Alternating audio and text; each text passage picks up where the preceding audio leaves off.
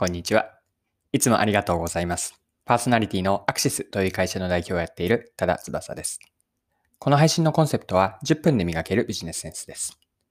今回は何の話なんですけれども、イノベーター理論を取り上げます。イノベーター理論から、えっと、有効に使う方法として2つご紹介したいんですが、1つはトレンド分析ですね。世の中を見るトレンド分析としてイノベーター理論が使えます。で、もう一つがさらに応用してなんですけれども、自己分析にもイノベーター理論って役に立つなと思っています。で、今回ご紹介するイノベーター理論は知っていて損はないと思いますし、あの、この話を聞いて何か少しでも参考になればと思っています。それでは最後までぜひお付き合いください。よろしくお願いします。はい。え今回取り上げるのはイノベーター理論です。皆さんはイノベーター理論お聞きになったことはあるでしょうか？で、イノベーター理論を一言で言うと、新しい技術とか商品やサービスが世の中に普及するプロセスですね。もう一度言うと、イノベーター理論というのは新しい技術であったり、商品、サービスが世の中に普及していくプロセスなんです。で、新しいものを取り入れたりとか、新商品を買うタイミングって人によって早かったり遅かったりしますよね。で、これをイノベーター理論では人を5つのタイプに分類するんです。で、順番に5つ言っておくと、イノベーター、アーリーアダプター、アーリーマジョリティ、レイトマジョリティ、そしてラガードです。で、それぞれ意味は何かなんですけれども、イノベーターというのは革新者です。アーリーアダプターは初期採用者。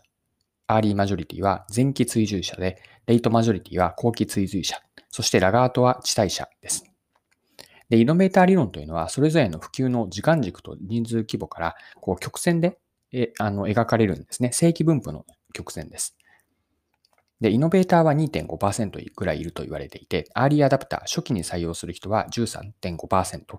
で、アーリーマジョリティ、前期追随者というのは34%。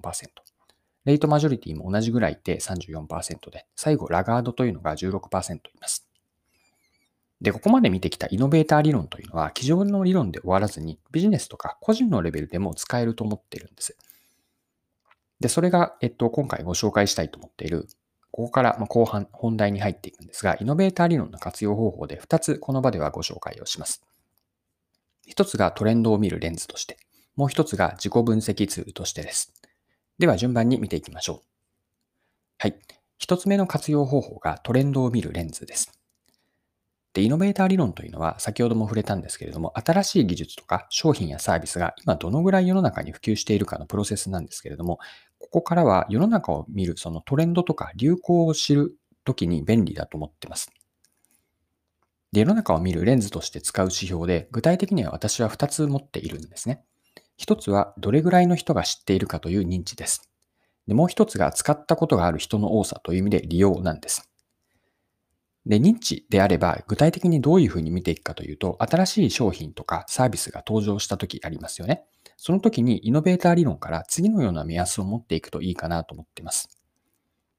まず、知っている人が2、3%くらいであれば、これは割合としてまさに2.5%のイノベーターがそうだったので、世の中で本当にごくごく少数のイノベーターの人だけが知られている状態。これが2、3%の認知のイメージです。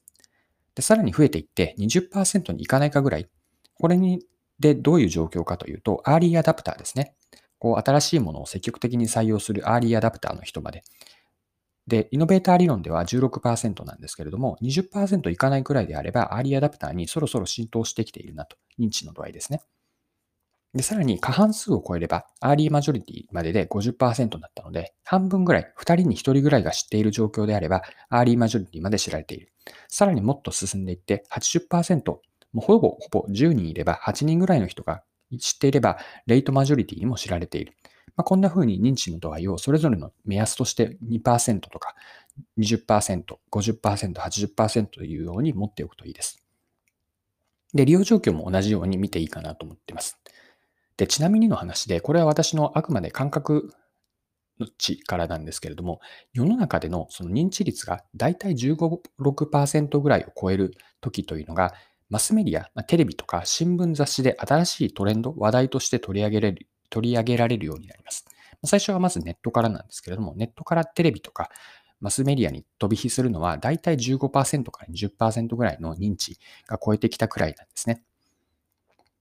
で逆に言えばネットだけでなく、テレビでも見聞きし始めたこうテーマというのは、世の中の人がこう20 15から20%くらいとか知り始めたというふうな見方もすることもできます。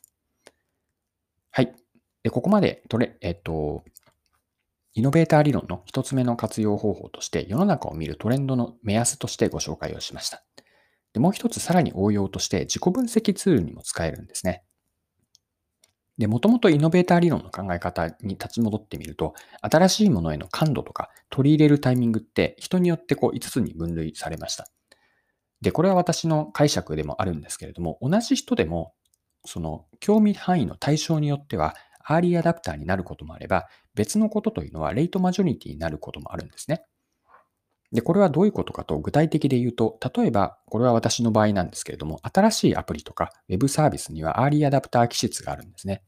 例えば少し前で言うと、音声 SNS のクラブハウスが爆発的に一気に流行りましたよね。まあ、日本では2021年の1月下旬から使えるようになっていました。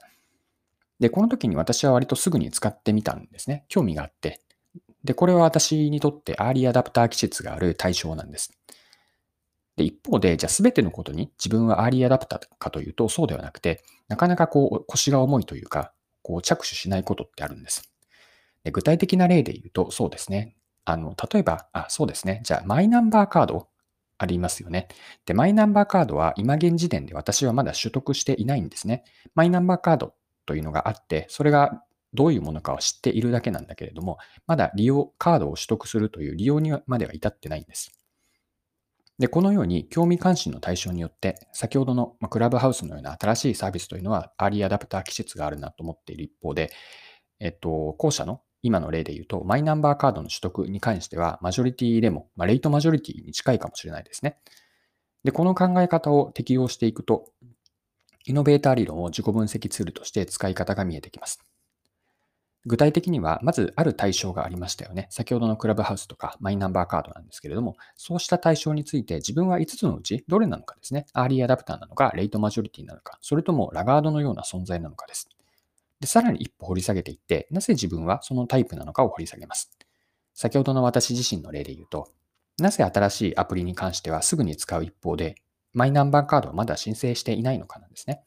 まあ、このように興味関心の理由まで掘り下げることによって自己認識、まあ、自己分析ができることになります。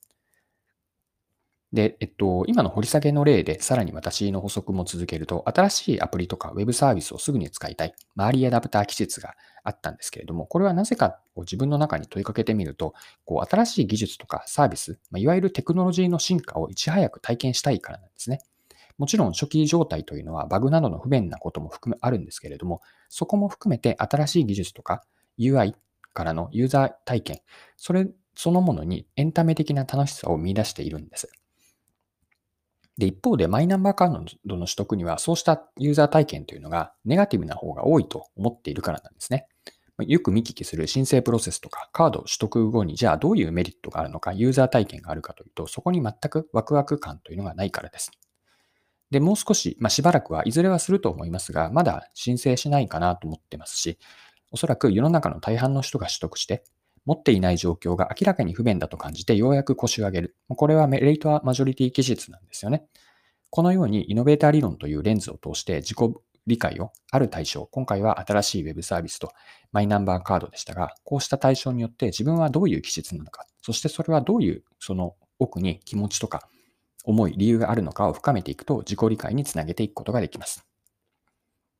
はい、そろそろクロージングです。今回はイノベーター理論を取り上げて、その活用方法として世の中のトレンドを見るレンズと、あとは自己分析のツールとして使い方があるという紹介をしました。はい、今回も貴重なお時間を使って最後までお付き合いいただきありがとうございました。この配信のコンセプトは10分で磨けるビジネスセンスです。これからも更新は続けていくので、よかったら次回もぜひよろしくお願いします。それでは今日も素敵な一日にしていきましょう。